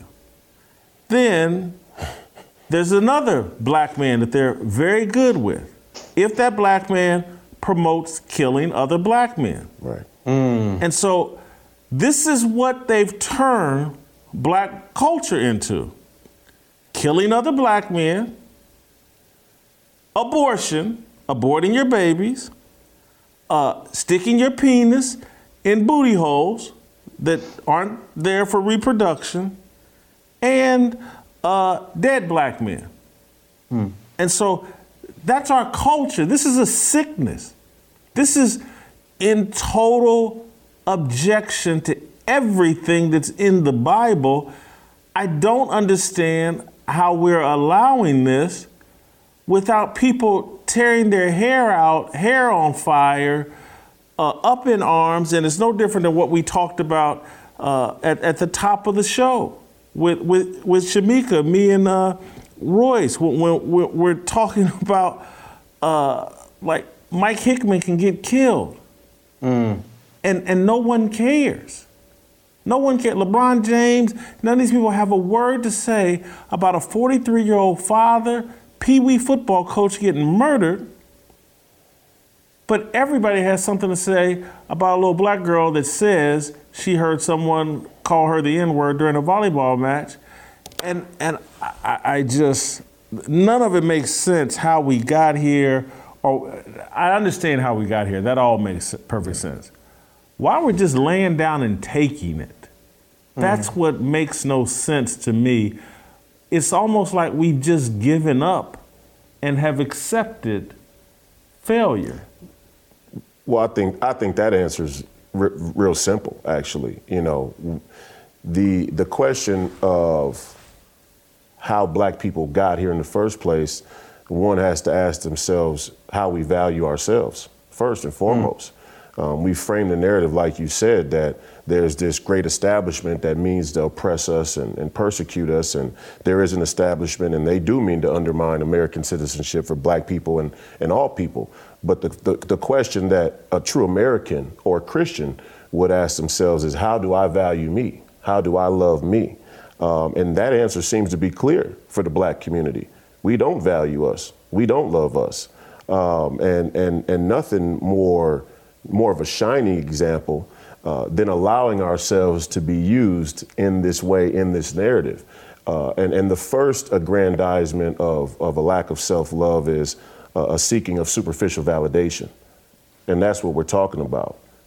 We have a peacock culture, right? Mm. So a Deion Sanders sees the adulation or the acceptance from Twitter or from the mainstream media or from the local community there at the HBCU, whoever the loudest voices are that give the perception of acceptance are who we gravitate towards.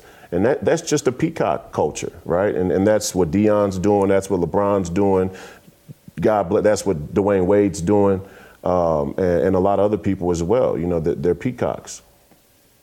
Delano, I'll let you jump in here. Yeah, I mean, how to unpack how we got here is obviously a different segment for a different day. I will say this, there is one particular group of people that I have a particular amount of disdain for, and that's the black preacher, right? Not all, put in my necessary caveats, not all. If you're preaching the gospel, the good news of Jesus Christ on a Sunday morning, I'm not talking about you. But Jason, right after the Dobbs decision that overturned, Roe v. Wade, we played some of the clips from, Jamal Bryan and William Barber and, William Murphy and some of these other sort of bigger name, Raphael Warnock, black preachers. And obviously their views on abortion, which is they're completely sold out to the left in terms of abortion on demand, are bad enough. But each one of them, to a man, would say, well, first it starts with abortion and then marriage equality, which is just a euphemism for gay marriage, right? Same-sex marriage. And these are guys who, they refuse to say what God says unless they think that the biblical message can advance their political agenda. And to me, false religion is worse than no religion at all, because it's one thing, let's say you just go hungry and you just look, I'm hungry, my stomach is growling, this is what it is. But when somebody says, like, this is a healthy, nutritious meal, but it's really styrofoam, you're getting sort of the mental satisfaction that you're intaking something that's nutritious for you, but your body is not reaping the benefits. And I think for the black body politic and the body of Christ, particularly black Christians, we're not reaping the benefits of being the quote unquote most religious people in the country, right? Because oftentimes it's the black preacher at the forefront. These are the handmaidens of Margaret Sanger, right? That she talked about with the Negro Project. These are the guys selling, co-signing, or failing to sternly rebuke all of the nonsense in our community, particularly when it comes to sex, sexuality, and gender identity. And so I hold them largely responsible for this, because if you're going to have a church that doesn't, even address moral issues, if you can't even open up the Bible and say what God says about a particular thing, what's the point of being there? I wish all the churches would just close, the ones who do operate like this, and reopen as homeschool co-ops so that black folks who have traditional values could have somewhere to educate their kids. Because these people are agents of chaos, and they have led directly to the demoralization of our community. And one of the reasons why we've gotten this way is because these people and their allies in the Democratic Party, in black entertainment, athletes, obviously present company not included, all of those other pieces within the puzzle have been working to demoralize the black community over, I'd say, at least the last quarter century. Both of y'all have addressed and again, Delano, I think you just got at it in terms of why are we just taking this? And again, both of you answered in different ways. I think, Royce, you're saying it's because we don't value ourselves. Delano just pointed out, like, we're being misled by religious leaders who should be leading us a better direction. But if we remove all of that, if we just looked at the results, and particularly, I've lived 55 years, I can't believe what I've witnessed in those 55 years. It must, I analogized it to people of my mother and father's age who went from, as kids, they couldn't try on clothes at a shopping mall. They just had to buy them if they didn't fit, or, you know, blah, blah, blah, to them sitting at home going, my son's dating a white woman and ain't nobody throwing a riot or what, you know, and that's gotta be like, wow, I can't believe all this is. And I sit here today going, oh my God, we've gone from really trying to adhere to our faith to just completely abandoning all of our values from faith and co-signing and accepting any and everything in the name of politics. And I'll tee you up, Royce, it just goes back to no sacred honor. And so how did we get there? How did we get to a point to where, and maybe it's just because the money is, they printed so much money and they can hand it out to any and everybody that everybody's just taking a bribe and that's why there's no sacred honor? Well, let's be honest. The separation of church and state doesn't exist for the black church. The black church, by and large, is a bastion of the Democratic Party. And so, you know, and I've said this before, and I'll say it again, I think the black church has become more of a false catharsis. Like Delano said, I like this guy. Is, you know, it's taking in the styrofoam with no nutritional value, and that is a lot. I've experienced that myself in the black church, and we could talk about the hypocrisy within the church, you know, from now until Sunday. But ultimately, when you really lose that faith on an individual level, you have to bend the knee to an authority, and the highest authority in our society, when you lack the supernatural, is the state. And so our concept of maintaining our American citizenship, our freedom, our rights, you know, our ability, our access to the American dream, all runs through the state, right? It all runs through the state. So we are at the beck and call. We are at the winds of whatever seems advantageous politically. And right now, for black people, there's a risk benefit analysis that says the war to stand and hold the flag for sacred honor would be a much more difficult road and war to win than to capitulate to the left, the establishment, the Church of LGBTQ, the amalgamation of identity politics. And that's a cost-benefit analysis that many black leaders have made and are willing to sell out at the drop of a dime to either protect themselves or to, you know, see their own advancement within that paradigm. All of those things can be true at the same time. But that's ultimately what happens. When you lose faith, you seek a high authority, and the high authority by default becomes the state. The state is run by the liberal establishment. Hey, I'm going to make one final comment, and then, Delano, I'll give you a final say, and that'll be the end of our show. But I would like for you guys perhaps both to respond to this. I want to circle it all the way back to Deion Sanders, and because I look, and again, I like Deion. I wanted to just be crystal clear. I like Deion Sanders. But when I think about how much money Deion's made as a professional athlete, and that's where I always, like, when's enough? And so isn't there an amount of money where you're like, I'm good, and so now I'm just going to do exactly what I believe? And it's, again, I've built my life in a way, and I'm not trying to, it's a protection thing, so I don't have to sell out. I have no debt. I haven't had any debt in a long time. I keep it that way so that I'm not forced to sell out. And I have tried to discipline my habits in a way that I don't feel like, I gotta eat at the greatest restaurant every night. I don't. You know, part of the reason I moved away from LA, I wanted to be away from Las Vegas, and my, you know, the gambling thing comes natural to me and my family. And it's like, this is a bad habit, and it could help me compromise decisions. Like, if I got a gambling habit and I need to make $2 or $3 million a year to support my gambling habit or whatever, and all these other things, and our young girlfriends, or things like that. There's all these decisions I've tried to calculate and make so that I won't have to sell out. But I look at someone like Deion, I was like, man, he's been blessed with all these riches, and when's enough so that he could say, you know what, I'm not gonna play this LGBT game. I don't have to, I'm Deion Sanders. I'm good, my family's good.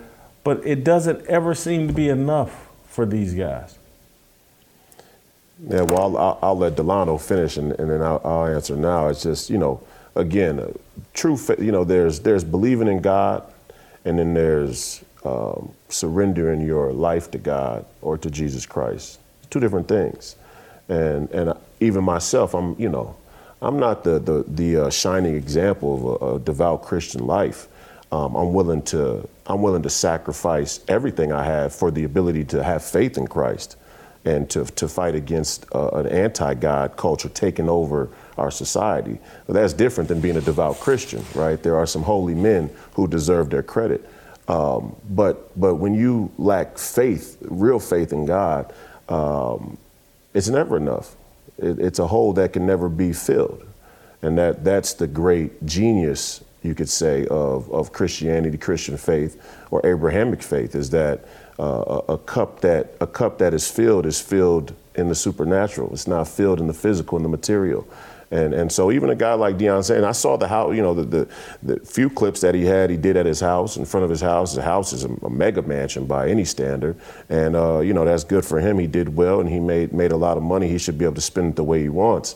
But that is a very essential question for us to answer individually across the spectrum of wealth, wealth distribution. Is how much is enough? And it's a question that I think the establishment is intentionally trying to pull in a certain direction. I mean, we've become, we've gotten so far from the rustic individualist, right? The things that a man should need, he should be able to keep on his tool belt. I mean, we're just so far away from that, it's hard to see a road back. Go ahead, D. Yeah, I mean, you guys hit on a number of key points. I think, Jason, to the last point you made in terms of not selling out, I think of like the Apostle Paul when he talked about, I'm paraphrasing, like, had a lot and I've had a little, and I've found a way to be content in Christ regardless of how much I have. And for me, like, that's one of the most important things in my life is to be content wherever I am, right? To grow where I'm planted, and to find peace and contentment, not even in things, but in the people that are important to me, my wife, my kids, my family, you know what I mean, my best friends. And when you have those things, like, you'll always be rich. And that's why if you take, people will go overseas, they'll do mission trips, they'll go to some remote village in Africa. Those kids always have a song. Now, those kids don't have material wealth. Some of them don't even have running water. But then when you compare them to American kids, middle class, upper middle class, very wealthy, the ones who can't go to school without popping pills, or their moms who can't, go to bed at night without drinking a glass of Chardonnay, you see that material wealth does not bring you happiness. The scriptures are replete with this message, but in our culture where, we're always looking to get more and more, some people don't understand that. And when people know that you're willing to whore yourself out, for lack of a better term, for money, they'll always keep the carrot dangling above your head. You know what I mean? And I think you see, this is the reason why it's so easy to get people to sell out. And Royce talked about that self-hatred. I mean, all these black rappers or whatever, the guys who call themselves kings and God. I grew up in New York, so I'm familiar with the 5% nation, the nation of gods and earth. Oh, what's up, God? You're the peace queen and all this other stuff.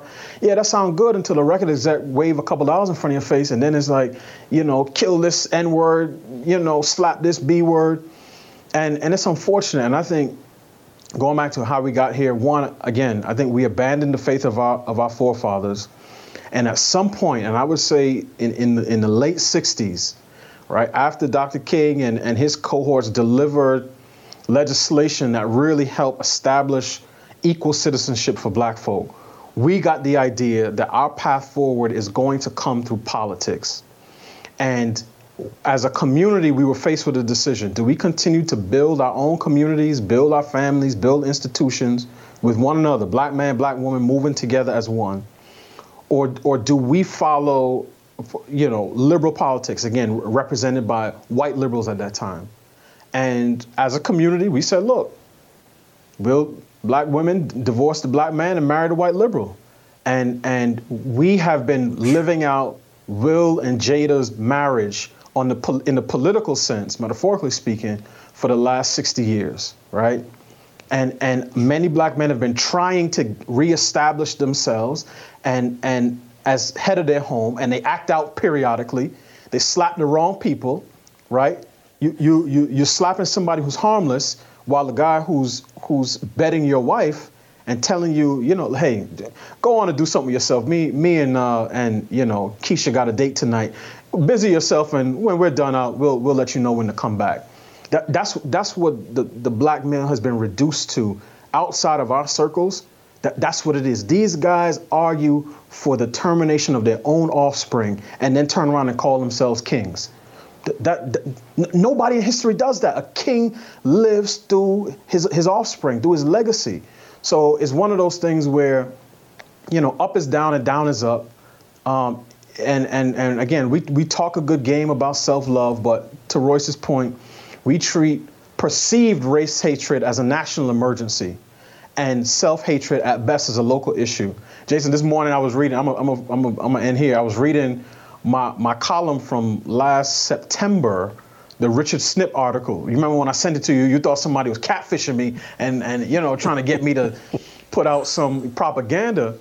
And I read it because I seen, your column for today. And it reminded me of that line where I said, they treat cold stares from us as a much bigger problem as hot lead from themselves. And that's where we are as a people, right? So if a white person says a crossword, all of the usual suspects, they coming up, they typing up, Jamel Hill and Ben Crump and Stephen A. Smith. But as you said, when a black man gets killed, gunned down on a football field, after a fight that was started by a potential Hall of Famer, it's the most bland messages, we need to do something about gun violence. One tweet, and then they move on to the next story. And until that changes in our community, it's going to be hard. So I think people who care about themselves and care about their families and care about their image, you're going to have to separate. You're going to have to find a nice community, find a nice little local church, find a bunch of people, some of whom may look like you, some may not, who share your values, and to build a life with them. Because the black mainstream, as it stands right now, the people who get invited to BET Awards and NAACP, they show up to the VMAs, they get glowing profiles in Essence, they get written about on The Root, they appear on MSNBC. Those people do not share our values. They would rather us shut up today so that they can go continue on exploiting the black community. That's it, and that's all for us. I hear tomorrow. That means we'll see you tomorrow. Waiting for the countdown, coming off the breakdown, standing in line for freedom. Looking for a breakout, feeling like a standoff, nothing in life like freedom. Came in like a fighter, striking like a ladder, making all this moves for freedom. I want freedom. No negotiation, my sister, no relation. We all just wanna have freedom. Sitting on the corner, never been alone. I'm breaking my back for freedom. Blessed, we are living, get back. We are receiving, no deceiving. We all wanna be free. We want freedom. I wanna be